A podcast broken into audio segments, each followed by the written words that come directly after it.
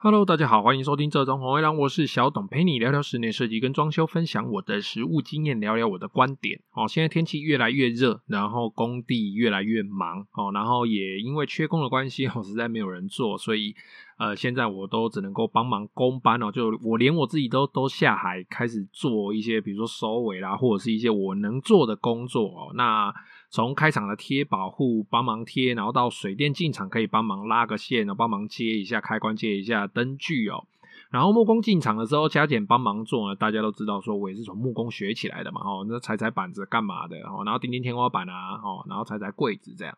再来啊，就是要帮水电，比如说改个电线啊，安装一下电灯啊，然后安装一下卫浴设备啦。空闲的时间呢，还要计算一下五金材料，然后比较特别的材料还是要由我这边做计算用量。哦，然后去做下单的部分。那再来呢，晚上回家下班，呃，在工地下班之后，好，或者是说，哎，今天的案子，哎，今天的这个进度呢，我只需要交代完，我人就可以撤退离开这样子。哦，有这些其他的时间呢，我就会回到我工作的地方，好，工作室开始画图啦，或者是跟业主聊聊说，哎，我们现在图设计到这边到底有什么样子的进展哦？目前的工作其实真的很忙很忙哦，那。当然啦，除了前几天去澎湖爽了一下，爽了四天哦，四天三夜这样哦，人真的非常的多。那澎湖也非常非常好玩哦，只是说会晒得全身都是相当的紧绷啊，哦，晒得相当紧绷啊。我人已经蛮黑的哦，那居然可以把我的皮肤晒红晒黑哦，可见这个太阳是有多可怕哦。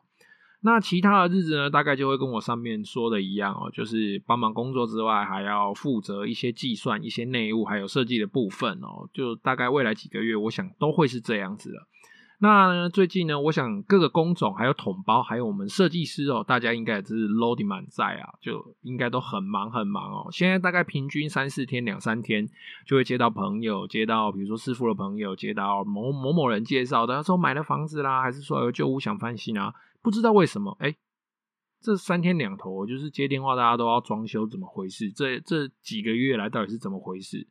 但实在是没办法哦，因为现在的工作呢，其实慢慢这样子安排，已经安排到年底去了。那至于会不会过到二零二三年哦，甚至到今年二零二二年的农历年底，也就是二零二三年的一二月那个时候，还这样子哦，就是都一样这么忙，然后都找不到工班了，这个真的很难说哦。整个时局我实在是。呃，没有办法摸得很清楚啊，哈，因为毕竟现在哦，光是缺工调度的问题，我就一个头十个大哦。毕竟哦，不是单纯的缺人哦，我们缺的呢是有技术能力的人哦，而且来了之后呢，还需要就是大家在配合上的默契啦，然后需要磨合的时间呐，那再加再加上还要工作能力好，这开秋楼爱睡哦，然后速度要有一定的水准哦，工作能力要有一定的水准哦。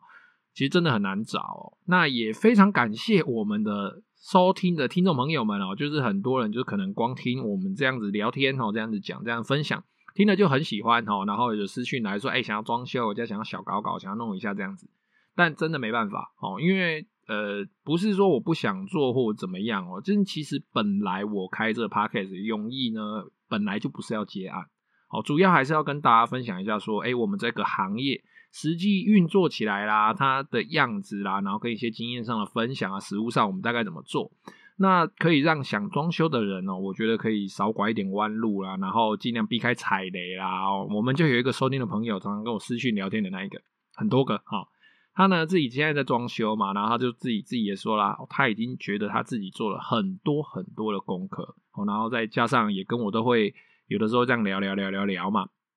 好，但是呢。他还是稍微就是有一些东西，有一些做法哦。那实际上在做的时候，跟他的想法还是有点出入哦。那我们在聊的时候就聊到这个问题哦，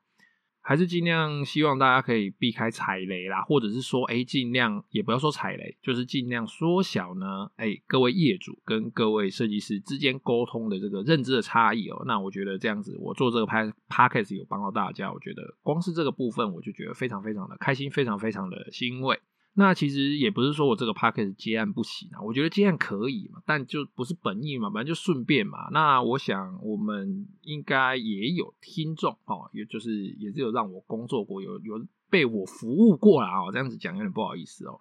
那我之前也说过很多次了，这种东西其实就是看缘分嘛，频率对，聊得来，然后我觉得，哎，工作上，哎，这大家想法都 OK，那观念都 OK，我觉得，哎，那有机会再做嘛。现在真的是没办法啊，就真的很满哦。那大家也辛苦了。好，那上次啊，我们说到要来聊聊关于施工项目的选择或做法。那在一定的条件内呢，我们可以有哪些其他的选择？或者是说，在图面设计好之后，为了要达到一样的效果，或者不要说一样啊，或者是接近八九成的效果或需求，那这些条件、这些不一样的方式，它各有哪些优缺点？或者是说，身为业主，或者是身为设计师、身为统包的你，需要承担哪一些风险？那因为这个说起来，它的范围会超级无敌大哦，这个大概会有一点像我们之前旧屋翻新的那个系列一样。它基本上呢，我要讲的这么深入呢，就没有办法讲到很多种。那把这些工种都拆细了之后呢，呃，它会牵涉到的范围实在是太大了哦。工种不同啊，工序不同啊，材料不同啊，预算不同啊，等等，叭叭叭叭这一些这些东西这些范围哦，所以我们呢就把它当成是一个新的深度解说的系列哦。但是呢，这个呢，我想我就不会照着顺序，或者是说实际哦，比如说水电做完才来再来做泥作，或者是叭叭叭这一类的，我就不会按照这个实际工序来做解说，而是针对单一个项目来做深入的讲解哦。那当然，在做这单一项目的时候，它还是会依照它该有的顺序啊。好，那尽量来让大家理解哦，这个施工项目的选择做法，我们到底应该怎么选，怎么做？那也是要让大家了解到，这个培养一个真正的哦，我说真正的哦，实物上的，不是只有证照上面写的这个专业装修，哎，室内装修专业人员，哦，不是不是哎，证照上面写的那几个字哦，而是它是一个真正的室内装修专业人员哦，包含设计，包含施工哦，他到底肚子里面要有多少东西？他的水哦，我们这个行业里面的水到底要有多深哦？这个就是我们今天开这个算是深度讲解系列的一个目的啊，那也可以让大家了解，那我们这些东西到底到底该怎么做。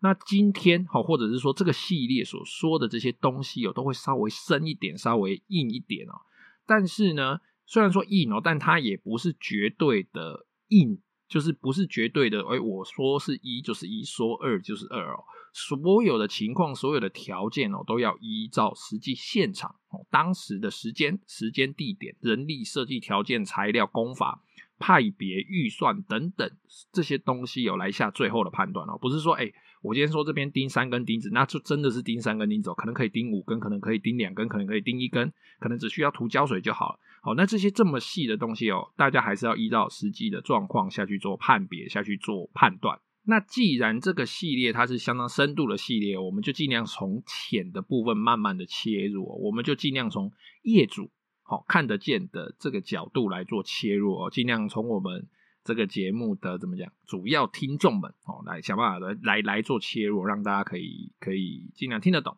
好了，那今天的题目呢，就是诶关于天花板的制作方式哦，然后到完工啊，到整个灯具的配合哦，这个天花板整个制作起来是什么样子的？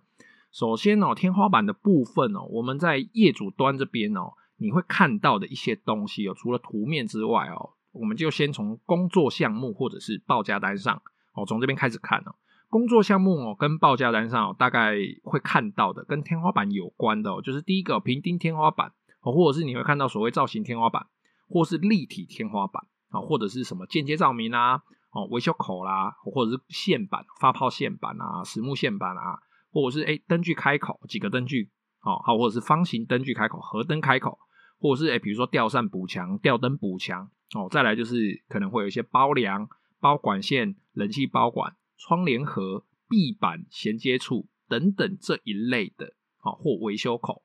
这一类哦，维修口刚刚讲过，对，维修口刚刚讲过，哦，就是这一类的以上的刚讲的这些项目，它基本上就是会跟天花板衔接，或者是说。呃，它跟它的施作项目是有关的。那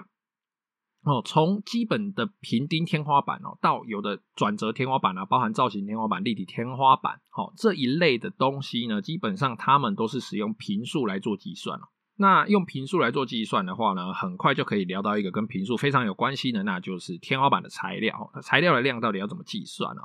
基本上呢，我刚上述讲的这几个天花板哦，它常用的天花板材料大概就是第一个角材哦，就是 Gaga，我们俗称的 Gaga 脚材跟矽酸钙板哦，这两个东西占最大宗哦，哦，必定有这两样哦。那再来呢，像是一些造型天花板、立体天花板，可能会用到木芯板、夹板，或者是一些可弯曲夹板，或者是线板等等。哦，那其他东西比较少量哦。我们今天就先从平钉天花板讲起哦。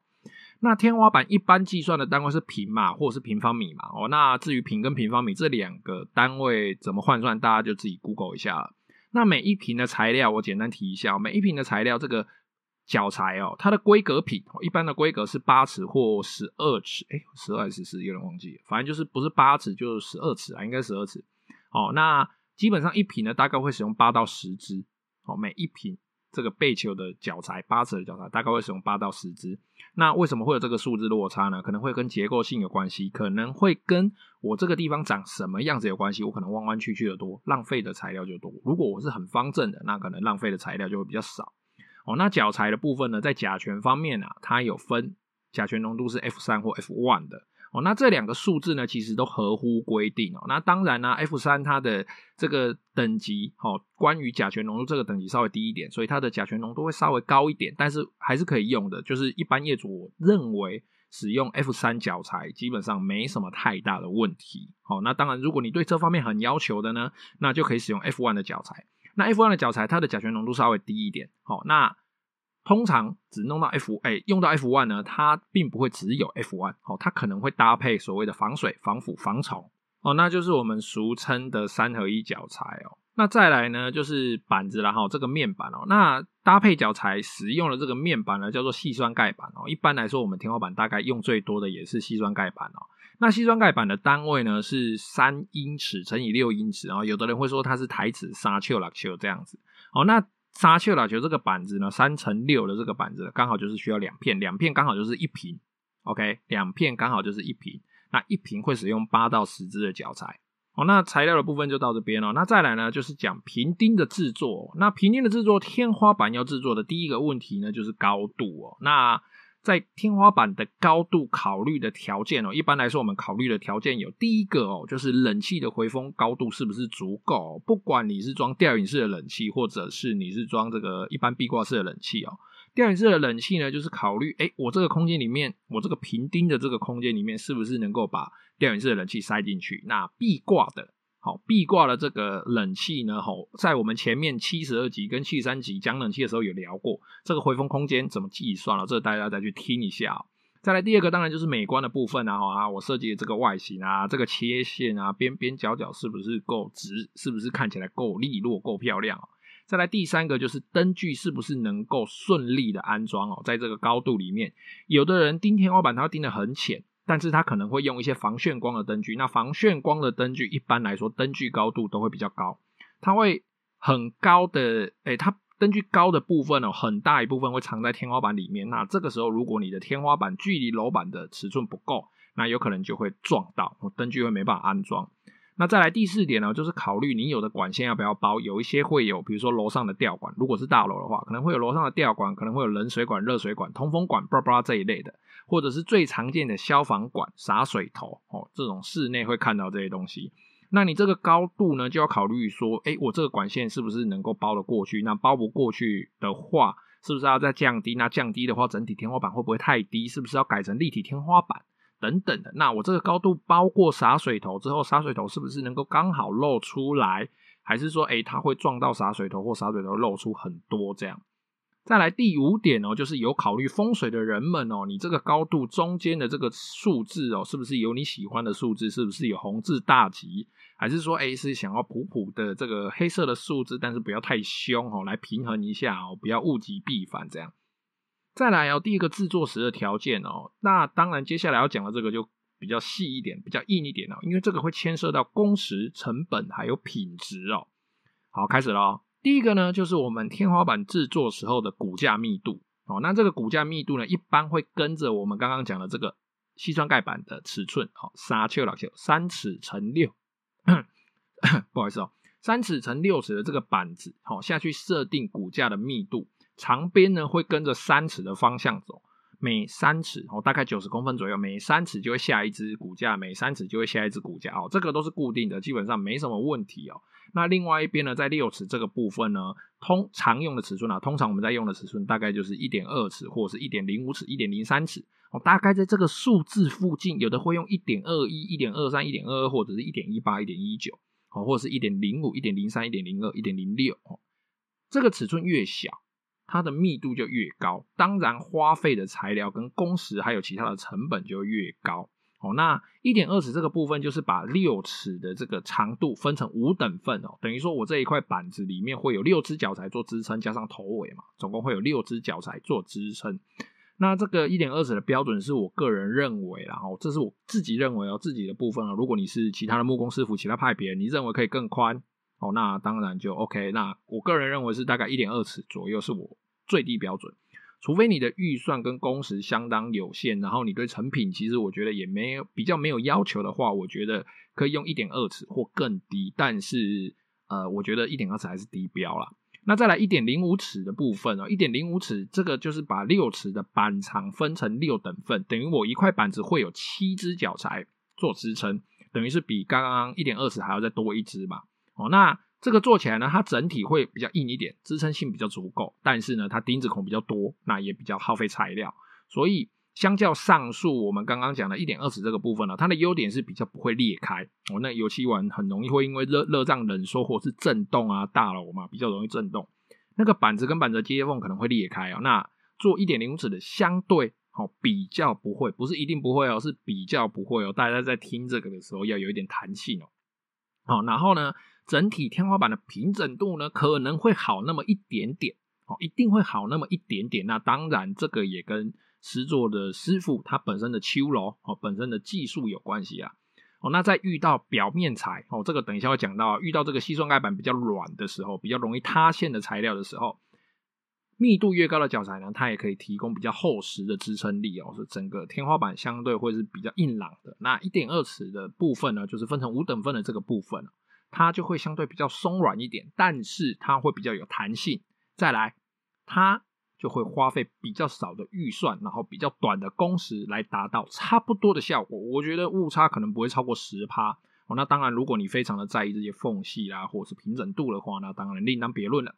再来哦，讲到这个板子哦。矽酸盖板这个东西哦，这个东西基本上是用于天花板啊，那大部分都是使用五 mm 或是六 mm 的哦，不是说越厚越好，用九 mm 的、十二 mm、十 mm 的哦，这个东西是有载重的问题哦，我觉得刚好就好了。一般来说会使用五或六的哦，大部分都是用六的啦。哦，那这个板材哦，矽酸盖板这种材质呢，它摸起来有一点粗粗的，一点点刷刷蒙掉，它会有粉，哦它有一些白色的粉，它比较像是石膏。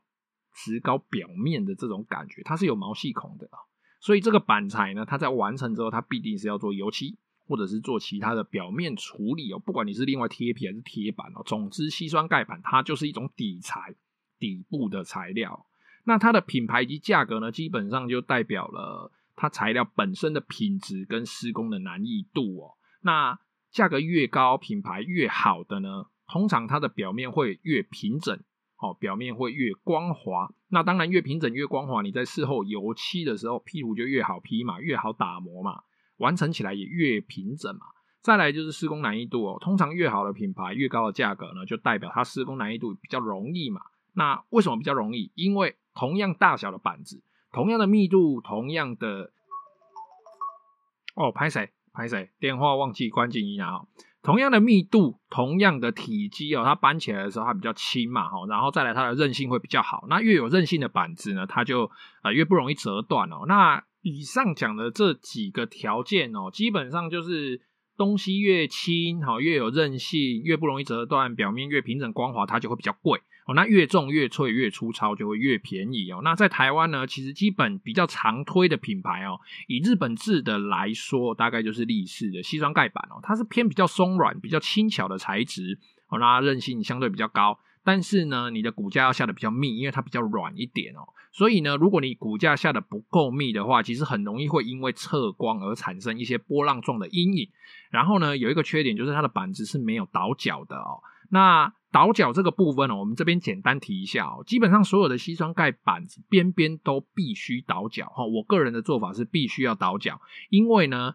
这个板子跟板子中间哦，它的这个接缝哦，你为了要让 A B 胶 P 的进去哦，哦对，所以还要有缝隙，一定要留一个大概三 m 米到两 m 米之间的缝隙哦。因为它这个缝隙跟倒角呢，就是让在油漆的时候，这个 A B 胶 P 进去之后，可以填满这个缝隙，紧紧的抓住两片板子，这样子油漆完之后，在成品的时候才不容易裂开哦。那没做到这件事情的呢，我个人的经验来说，大概八九成都会失败，都会产生一条细细的裂缝，而且可能严重的话会爆裂一波，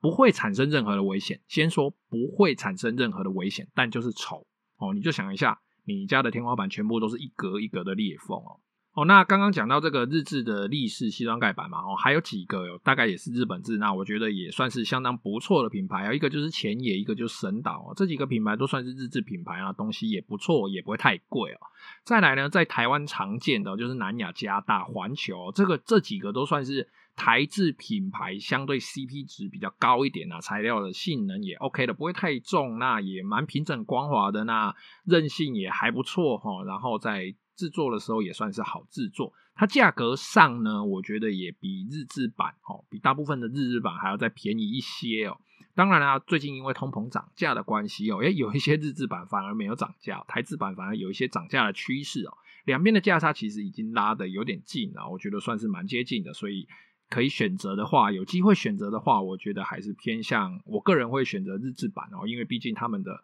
材料性质相对还是好，我们台湾的好一点点，但是你说这个差很多吗？呃，其实做完之后，就算是完成面哦，就算你是专业的人，还是没有办法看出来你到底是用南亚加大环球，还是说你是用神岛前野这些哦，或是立式的。然后呢，就是一些号称台制的品牌，但是它可能是西台湾的产品啊，或直接它就是讲明了，我这些东西就是西台湾进口的。好，那这些东西并不是不好，只是你踩雷的机会可能会比较高，它可能会分成脱胶啦，或者是说，哎，表面会比较不平整。当然也是有好的东西，但是相对比较难找哦，就这样而已。那在制作上哦，我们在定好高度、下好骨架之后呢，这个时间点有几个要特别特别注意的哦。第一个，如果说你有吊灯、吊扇等等需要高承重的器具。或者是说呢，你的灯具的内坎孔是比较特殊的哦，就你一定要留某个尺寸的孔，然后它可能还要锁固的一些一些脚材、一些支撑，或者是通风口哦，哎，通风机的孔哦，三合一加热机的孔，或者是你要预留维修口，或者是吊饮式冷气的维修口、吊饮式冷气的出风口，基本上都是要在这个时间点检查哈，就是在下骨架的这时间做检查，不管是尺寸也好，位置也好。那再来呢，就是水电的线路都必须要走好，包含灯具的线路，包含冷气要走的线路啦，等等器具要走的线路，线路都必须在这个时候走好，才会封上细酸盖板。哦，因为你在封板之后，你这些东西基本上就很难去做施工，很难去做更动了。好，那在封板之后呢，就开始开灯具孔的位置，基本上灯具孔的位置。建议都在油漆前开好，因为有的时候在开难免手抖一下哦，哪边歪哪边撞到哦，这样子呢很容易哦就会产生一些损伤。那之后油漆油油漆都已经油好，你再给它弄弄坏，然后它再来补漆，大家心里都会觉得很干哦。再来第二个就是我们在开灯具孔的时候，很容易会钻到脚材，所以你在油漆哦，在它补好这个钉子孔之前哦，我们就先来开灯具的孔哦，你还可以巧妙的闪过。这些脚材的位置，那如果万一发现闪不过的话，看是要改脚材或者是改灯具的位置，通常会改灯具位置啊，因为就是稍微偏移一个几公分，其实是看不太出来的，并且啊，开完孔之后就手伸进去，把里面的线路全部都抓到定位哦。那大概平定天花板木工的部分差不多就到这边哦，然后木工退场了嘛。再来就是轮到油漆进场，油漆进场之后，刚刚讲的嘛，A B 胶补板子啦，然后要 P 土啦，要补上这些钉子孔，补上这些缝，然后整个把它弄得平整，然后开始去打磨，打磨完之后就要上漆。再来就是安装灯具，哦，就每一个灯具，不管你是砍灯、吊灯还是合灯哦，这些东西就通通都装上去，哦，或者是你是什么内砍式的轨道灯之类的，叭叭叭这些东西，哦，灯具把它安装完毕之后呢，一般的天花板，哦，一般的平顶天花板到这边算是完工了。哦，那在制作过程中哦，有几个比较重要的检查点，就是第一个哦，你的骨架是不是有照我们的合约或是图说标示哦，包含密度哦，包含制作的方式，包含吊金。OK，再来材料的品牌是不是有合乎大家的约定哦？我们是指定，比如说使用这个永兴脚材，好，或者是其他品牌的脚材，或者是使用柳安脚材。虽然现在柳安脚材已经很少人在用了，因为太容易变形了，哦，或者是说，哎，这个是使用 F 三或 F one 的，巴拉巴拉这一类的哦。那西川盖板是使用什么品牌的，或者是使用什么品牌同等级的，哈。再来就是吊金哦，吊所谓的吊金就是把整个天花板吊在楼板上哦，确定它不会向下塌陷的一个结构哦。那这个吊金的数量是不是足够？一般来说，大概会在呃两尺到三尺哦，也就是六十公分到九十公分会吊一支哦。那通常会掉在长枝上面，就不是短的这一边，会掉在长的那一面哦。通常会六十到九十公分就会掉一只哦。那它掉的。掉的位置是不是正确？掉的方向是不是正确？那掉的数量是不是足够？哦，再来啊，第四个就是维修孔，那要去检查维修孔的尺寸是不是足够啦？哦，然后这些有承重的器具的位置，它的补强哦，那后面的补强是不是足够？有没有再额外加吊机？那维修孔像是诶，吊顶式冷气的维修孔是不是尺寸够大？哦，可以换马达，或者是要求到必须万一机子坏掉可以整台机子拿下来的哦，这些尺寸都必须要确定。哦，以及如果是住大楼的各位哦，他有可能你家会看到楼上的一个排水管的这个维修口，那这个维修孔地方呢，最好是也开一个。哦，我们先开一个维修口，以免楼上万一它管子塞住啊，它必须不得不哦，必须到你家来打开这个清洁口来维修他家水管的时候，你还要在你家的天花板打开一个洞哦，那就会非常非常的麻烦。再来第五个哦，就是灯具的位置是不是正确？然后你再开开关关啊，确定一下灯具的回路是否正确之后，第六个就是完成之后呢，这个非常非常的重要，哎，不算重要啦，就是这个地方是最容易产生认知误差的地方哦。就是你在天花板油漆完成之后，灯具都装完了，好，是不是你在测光的时候，比如说，哎，阳台照进来的光，或者是你有做间接照明的这个测光，是不是容易看得出我们平钉天花板上面的？板材接缝处会有一点点的凹陷，这个凹陷可能是零点几 mm，不是公分哦，更小，零点几 mm。那因为光线的关系，所以它在这个接缝处会产生一点点的阴影。它这个不是有缝哦，而是这个接缝处它经过补土、经过油漆之后呢，因为热胀冷缩的关系，它还是会有稍微一点点凹进去的部分哦，或者是它是因为测光产生的这一点点的阴影。这个东西见仁见智哦，有的人很在意，一进门就看到；有的人根本没差。我曾经有业主呢，我就指给他看，我这里一条很明显，我个人觉得很明显。但我业主跟我说在哪里？我看不到，我真的看不到，没关系呀。哦，好，那你既然既然觉得没关系，那我当然就是收尾的时候，我当然叫师傅顺手补一下嘛。你看不到，我就有补过哦。那我觉得我自己觉得 OK，这样子就好了。那这部分呢，我个人建议哦，如果你是很在意的人呢，也建议不要过度要求啦。哦，我们基本上标准就是带正常光线哦，以及单一方向的测光，不要看见接缝的阴影就好了。然后就是比如说阳台的光是我们最常看到的，那阳台的光照进来，哎，不会有不会有这个波浪状的阴影，不会有这个接缝阴影。好，或者是说我这个地方有间接照明，那这个间接照明打出来的这个范围，哦，不要有接缝阴影。好，那其他的。情况下再看我们天花板整个都是平整的，我觉得这样子就好，不要去过度要求说，比如说我要两个方向、三个方向的测光都不见阴影哦，那这非常非常的难到，非常非常的困难哦。对于油漆的技术，对于木工的技术有相当相当高的要求，因为你硬要要求这个部分哦，代表你光是一个平钉天花板哦，你的预算可能也要超过立体天花板哦，你可能很多钱都花在打磨批土的这个工钱哦。因为你硬要要求预算又跟不上，你就很容易会被当奥客哦。毕竟哦，要处理到两个方向以上的测光不见接缝哦，绝对不是什么平钉天花板一坪两千三千块的事情哦。那一坪可能都要三四千块、四五千块，包含打磨油漆啊，诶，打磨油漆这个部分哦。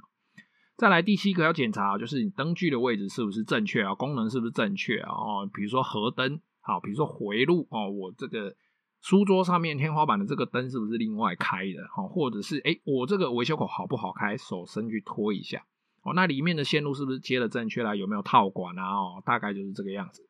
基本上平钉天花板的部分就到这边哦。好，看一下时间也差不多又半个小时了。那我们下次再继续哦。这系列应该会讲很久很多很深哦。好啦，那今天的节目就先到这边哦。有任何问题，欢迎加入我的 IG 或是脸书，搜寻“这种红卫狼”私讯我。如果你是 Apple Podcast 的用户呢，也欢迎在评论区留下你的问题，我会非常乐意为你解答。谢谢各位的收听，拜拜。